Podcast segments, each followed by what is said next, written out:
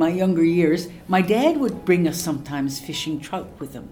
He always loved to fish trout. And we sold the trouting licenses at our general store. But also, local people would come in and they'd be always discussing about the, the streams or the ponds. And this one is in bad shape, that one, the beaver dams are, you know and it was our store was sort of a gathering spot. It was E.C. Perry's General Store, and my brother then bought it later and called it Eugene's General Store. But I can remember those exchanges. You see, so I grew up in that, that environment. People would come in now, Eugene. I just saw this in Shay's Pond. The beavers are really doing a mess there, and so see, he was with the Fish and Game Association. We sold the licenses for the for the uh, trout fishing, at the store. So there was all that connection. So he'd bring us sometimes, and if he saw anything in the stream, he'd clean it up. So you see, that whole mindset was there. Then he'd bring us to the run, and, and we'd go on, on. It was always on Sunday. The fishermen's boats were there, and they knew that Eugene could go in any boat and he could fish his smelts there, and that, and we'd go with him. And half the time we were swimming and diving off Yeah. the boats, you know, and scaring the smelts away. But uh, no, so you see, I was brought up in that kind of uh, environment. Or if he saw that there was a stream, somebody came and told him the stream needed work done, he would get in touch with the, the wildlife, the fishing game, I guess it's what they called it at that time. And then, and then I remember the beaches. Now we would take uh, swimming lessons, Yeah. but there was a conservation course that was tied in with maybe Yeah. the survival. I'm not sure. It was, it was was- called, it was called Conservation and later Junior Outdoors Club. Okay, okay. So and and that was probably the first formal uh, instruction that I would have had. You see, back in those years. So you're looking at the '60s. I can still recall that because we were taught, you like not to dump our waste there. We were, you you know, my parents. Uh, taught us responsible uh, citizenship and care of, of, of the community because I mean we had to clean up around the store where people threw their garbage around our general store outside well we had to clean it up. Mom didn't have time to clean it up neither did dad so we were the ones that had to clean it up you know the garbage. So there was that that um, environmental consciousness I guess you might want to say that was instilled in us. And then the sisters would take us in the woods then for our annual picnic in the spring. Well, there again we'd learn about, you know, about the, the woods and that and saving and you know, the least little bit the little bit that we could in a rural area because we weren't exposed to we couldn't go to museums, we couldn't go to conservatories, we couldn't go to you know, it was the pure nature. And then we practically lived at the beach in the summertime because mom was scared we'd get run over by a vehicle, you know, in the middle. We were right on the, on the main street. And so my sister would drop us off at the, at the beach. And we had to make sure all our garbage came home with us in our bag, in our, in our beach bag, and uh, that type of thing, yeah. Because we, we landed home sometimes with some pretty deep cuts in our feet because of beach parties, you see. Um, and a lot of people irresponsibly would leave empty beer bottles. It was all bottles at that time. Mm-hmm. And sometimes they'd go to the edge of the water and, and, and break them there. And, well, how many of us had, had cuts on our feet? One, my sister, my youngest sister, was a really bad cut she got. We had to take her for stitches and everything, you know. Mm-hmm. So there were those types of things. Or, I mean, if driftwood came in and that was one thing. Uh, but if there was uh, like a, a, a buoy, we'd just stack it up the corner because there was always people cleaning up the beaches. I wanted to to, to ask you um, what motivated you initially to become uh, honorary patron with Island Nature Trust. Well, again, it's the interest. I think to talking with June kind of cemented the whole thing um, because throughout my life, like um, we we had uh, let me see, environmental consciousness. I guess it, it was it was taught to us through our teachers, but also our parents, because we had to practice. Um, uh, how should I say healthy?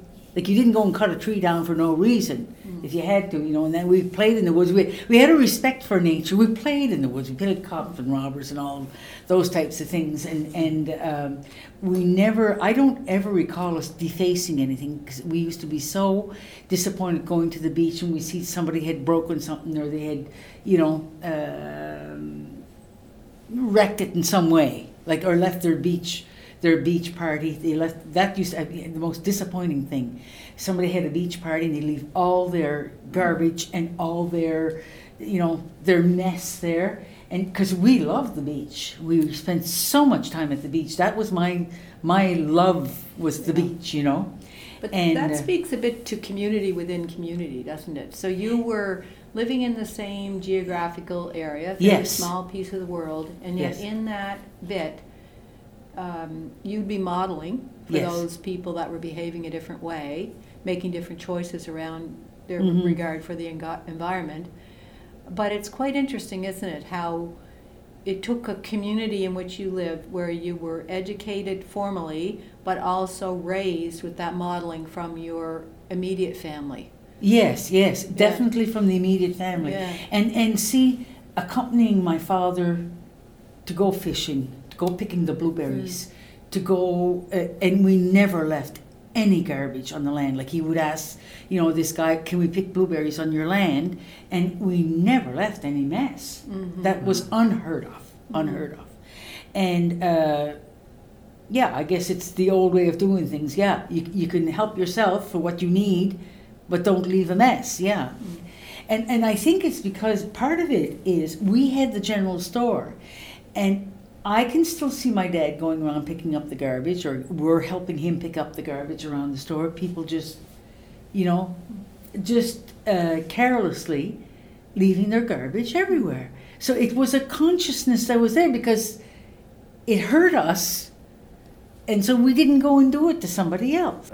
Uh, but also, what's interesting is we, we're only talking about a few short decades, but Yes. the way that society has changed as well, in the sense that a lot of young people who, uh, you know, I mean, you were lucky, you were lucky for having those mentors that to Mhm. show you the direct result of preserving or being mindful of your environment. Yes. Whereas today's young people, uh, there's a more of a predominance to sort of the inherent experiences through a sort of virtual terrain.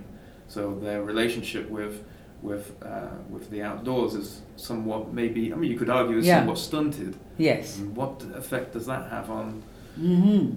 I don't know conservation as we move forward and educating of young people um, Yeah. in in that process? And you know the bottom line again, my motto is learn, connect, pass it on. That that's my motto, and and which I said in my installation speech and everything. That's that's the way I do things, and I firmly believe that education is the key. Education is the thing. Look when we brought in recycling.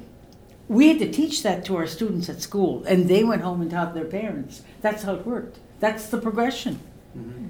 And because they would trip us up every chance they could get if you put something in the wrong bucket, you know? But I, mean, I think, but uh, also the pandemic has reminded us that education through just purely virtual means, because everything's moved to these sort of Zoom Yes, productions, yes. um, which is that. I, I was listening to an interesting article on CBC the other day, and, and saying, and, and there was a lot of anecdotes from the actual students, Yes. saying how difficult it was to to really retain that Yeah. information and whatever knowledge is being imparted. So. I mean, I guess that would segue on to the, the, the point of um, how important it is for children or youth to interact with um, uh, with hands-on and experiential learning, and uh, is that something that maybe? The experiential learning and, and I had that with my with my father, you know? Mhm. And, and my mother less, but my father with dealing with with with nature. And um, and the sisters, like they would take us outside and they would inform us and and it boils down to respect. You see, if you were taught to respect, like when I was vice principal, I had um, you know the character education, and the big thing was respect. And from that is you can learn to respect. So that's each other, nature, whatever, you know, because the disrespect is when then there's discord, and there's undoing of things. But the respect is the big one, and that was my mother. I can still hear her session.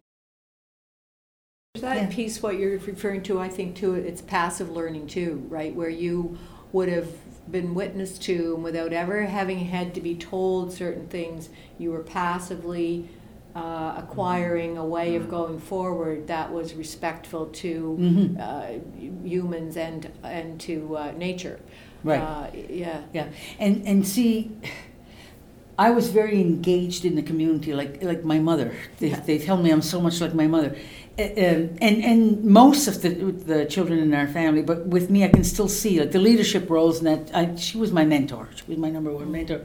Like I even think of the fire, the fire in North Cape, when somebody had their still, and it caught fire and it burnt all the the, the end of North Cape. Well, she she was the emergency measures. She was one of the centers for the emergency measures because she had taken training in that, and the guy who was in charge, Herb Levitt. So he came to the store, and so people would bring the food to us, and I would go and drive to the, the firemen at North Cape to give them their food. Mm. So we were always engaged. You see, we had the general store. I was brought up with that. So you're part of the life of the community. So whatever the community is feeling, you feel, and it's still like that today. Each time I go back to the community, I, I feel that sense of belonging, but there's the ownership with that belonging. You see, that, that I have to share the ownership of taking care of it.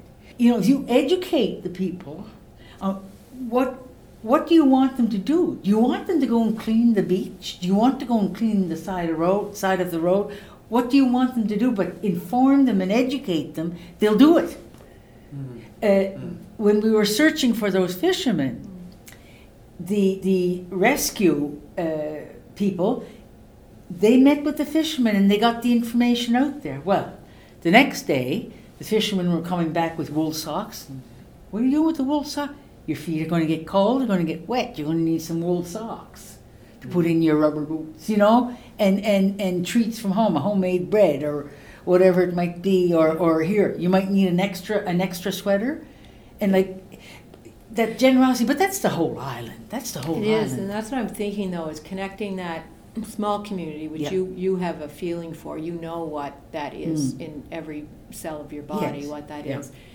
and that's what I feel when I became more involved with Island Nature Trust is there's a community that is Island Nature Trust. Yeah. And the people that not always, but most of the people that I meet through the trust are have that and it's a different type of community than what we're referring to here. Yeah. But it's the same thing. It's that connectedness, shared values, and a willingness to think for the future. One of my sons is a kayaker and uh, he um, it, it, was circumnavigating the province. It's a few years ago. It was it was a really cold spring, and it, it, it wasn't the way it should have been. And they were out there, so we we headed towards Tignish with gear for them, my husband and I.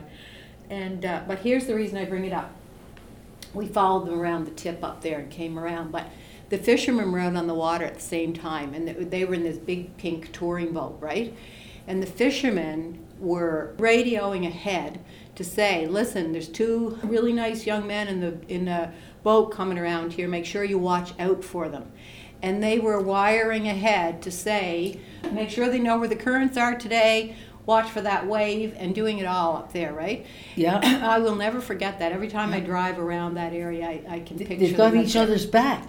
Well, yeah. even even like the search for those two fishermen you know, and, and they were all worried. And the manager of the um, of the fisheries, uh, Francis Morrissey, his brother's Bobby Morrissey, the MP. Yes. And Francis is always looking out for them. Well, the Filipinos, I mean, they're all his children now, you know, because he just looks out for everybody. And he was concerned about that boat not in. He said, "There's only one boat not in, and and the winds are really picking up." Mm. He said, "Can somebody see them at all? Can somebody?" And the radios were just going, going, going, you know, mm-hmm. and then then when they realized that they had hit the mm. reef, you know.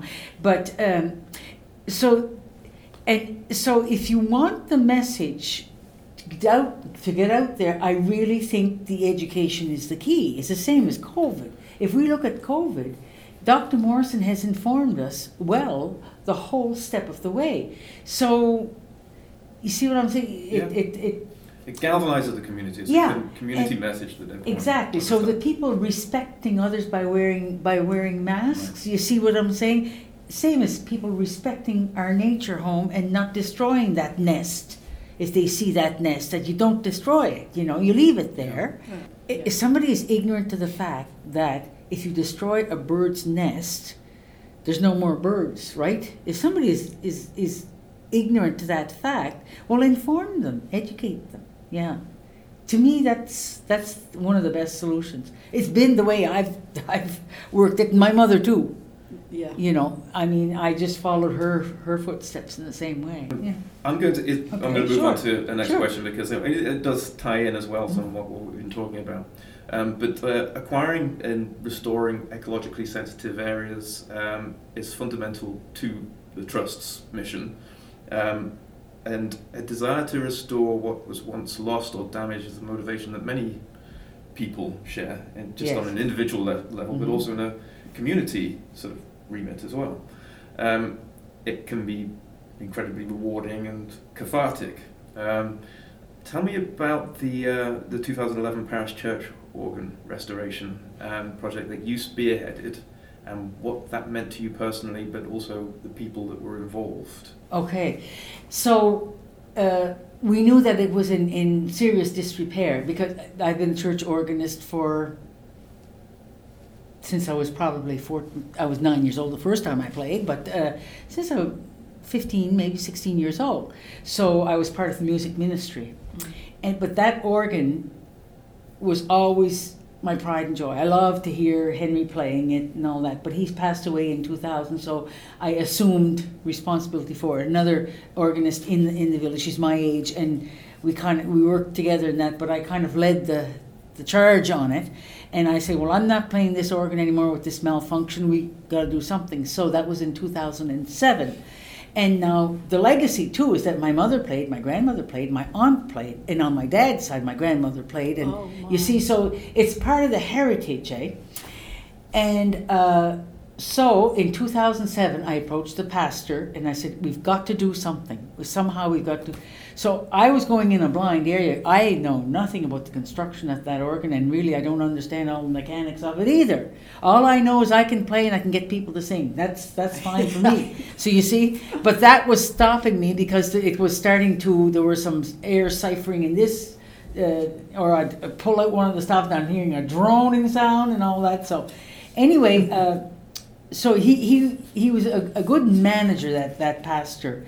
And so he uh, he supported he supported us. So we had some little projects and stuff like that. But then, oh my gosh, it was to see which company then. So we had four companies that put in bids, and that was I that was recreating the wheel for me. I didn't know where I was going, so I asked for some professional opinion, and I was hoping they'd make the decision which company to go with. Anyway, we locked out the company that that did the work. Really did an absolutely amazing job, but before Christmas uh, of 2010.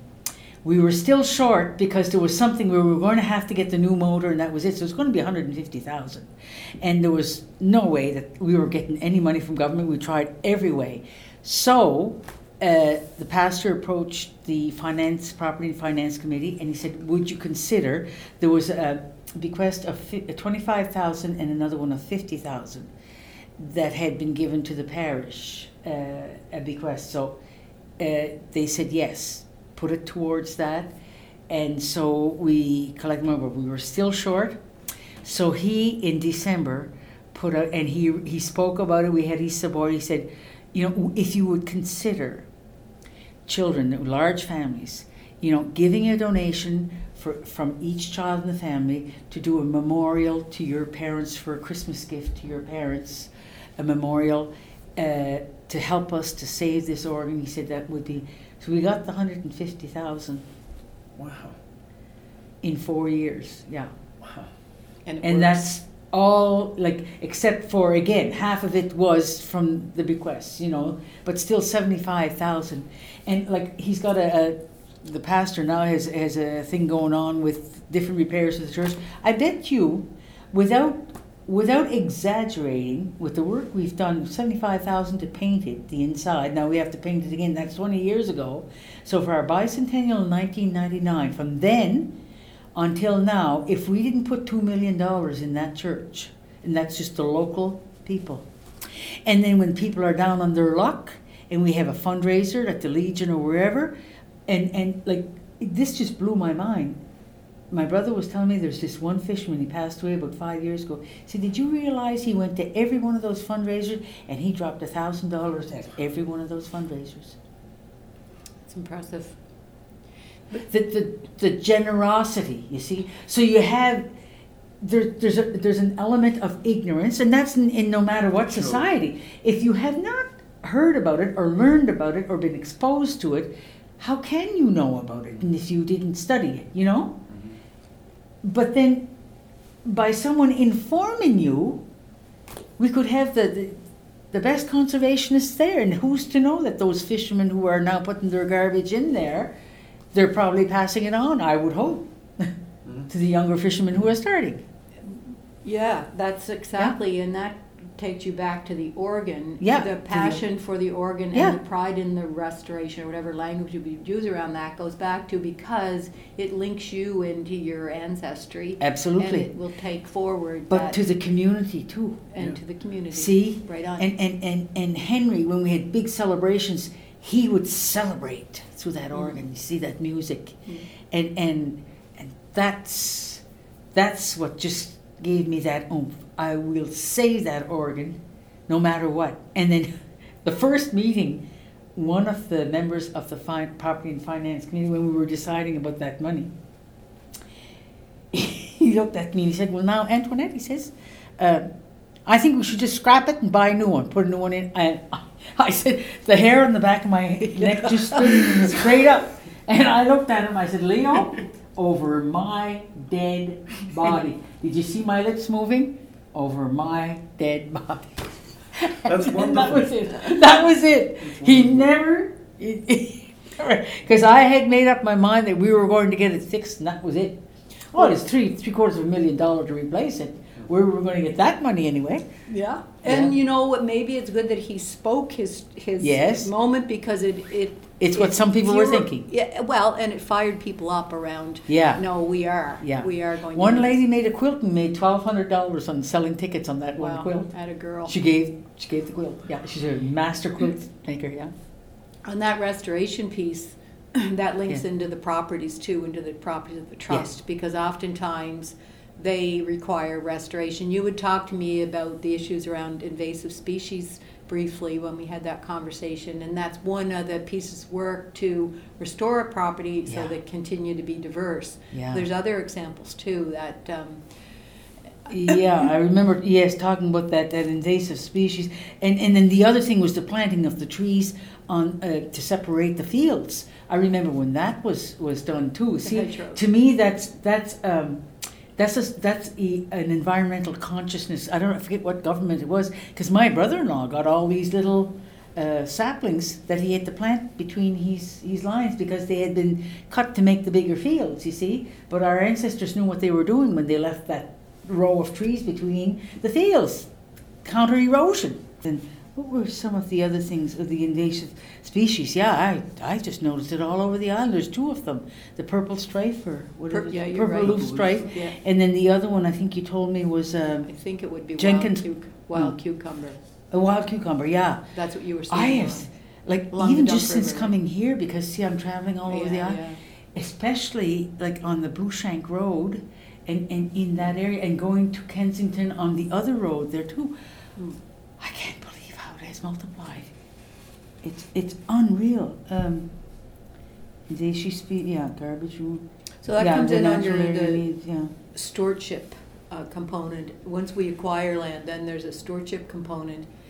And I'm, I don't think I told you this, but we fit, the Island Nature Trust fits under uh, the Canadian Land Trust Alliance. So they have standards and practices that Oh. can make sure that this little trust knows the best practices. So in order to fit in under that alliance, we're required to have um, best practices really Yeah. and which i agree with and one of them is that we need to have for the fair market value of any property we have to have 10% of that amount of money so if a property's worth $100000 we have to have $10000 in an escrow account to be sure that we can store it in perpetuity because it, we might get it not likely we would but if it was in pristine condition today and we had dorian come in then it's not likely in pristine condition That's post right. that. So we have to have the money to stir, store it, and the invasive species are a big piece of that work these days. yeah. The purple stripe, uh, loosestrife.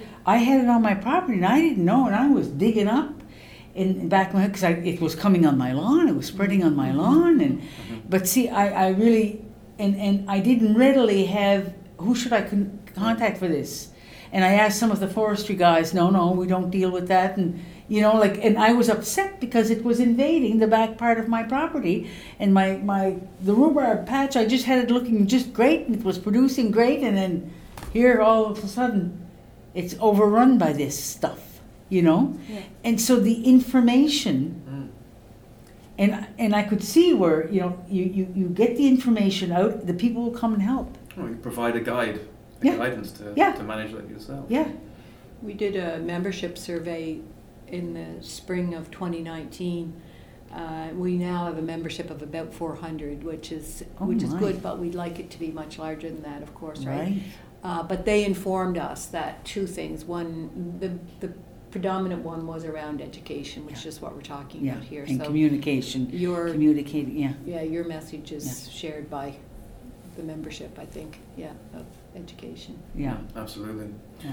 Um, so let, mo- let's move on to something more relevant to the Mhm. contemporary Mm-hmm. dynamics of, say, the, the, the pandemic and the, Yes. the, the impact that's had on, on, on people in PEI and, and, and further afield, I guess. But um, during the pandemic, society has recognized that there's a healing quality uh, of, uh, of nature to both mind and spirit, being, you know, connecting to it in some, in Mhm. some remit. And how do you spend your time in nature and what effect does it have on yourself? Well, my favorite is walking the beach. That that is my spot. Always has been. That's my meditation spot. That's where I'm closest to my Creator. So in my in my spiritual realm, and um, if I can walk on the beach, no matter what, how how out of sorts I may be, I can always get my peace, my center. I can always find it walking on the beach. And I did have an opportunity last summer to go. I just, with my sister mostly, I don't like to go alone. Um, people get upset when they see me alone, you know, uh, out alone and about. So I go with my sister or with another friend. And, and that to me, that to me is probably the, that's way up there. I love walking in nature and that, but the beach is my number one. It's my number one. And if I sit on the beach, I just feel so connected with my earth that it's it's not even funny. It, Interesting. And Mhm. I, I just have one more question Sure. because I'm, I'm aware that time is uh, moving on. Um, and and it's, this isn't like I haven't got this written down. It's it's more of consolidating what I've learned from, from you and and there's obviously strong leadership qualities and sort of the, the role you play in community. So um, what what advice would you give to any aspiring young leaders out there who can generate this community awareness towards, and it doesn't necessarily have to be related to con- conservation, but Mhm. that's something that was very much what we want to be able to uh, to amplify. Well, again, and, and there's, I think it's because of my link being a teacher, and I still connect with my former students and that. And it's to find what makes you happy. What is that one thing you've got to find? What is that thing that can wind you up and get and, and, and make you feel happy? And the other word is fulfilled. So, okay, you're that. What it, is it that you want to do, that you feel comfortable doing, but also that you know it's going to fulfill you?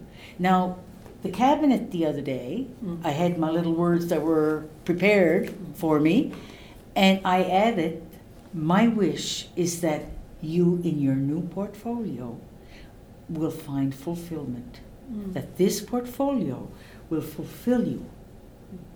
You see, so there's all that in it, and and again, gratitude. Uh, I guess I, I'm stuck on the word gratitude. Melody Beattie, she's got a book there, and I, I read it. I, it's about 30 years. I'm, I'm just working on that same those same two pages in that book.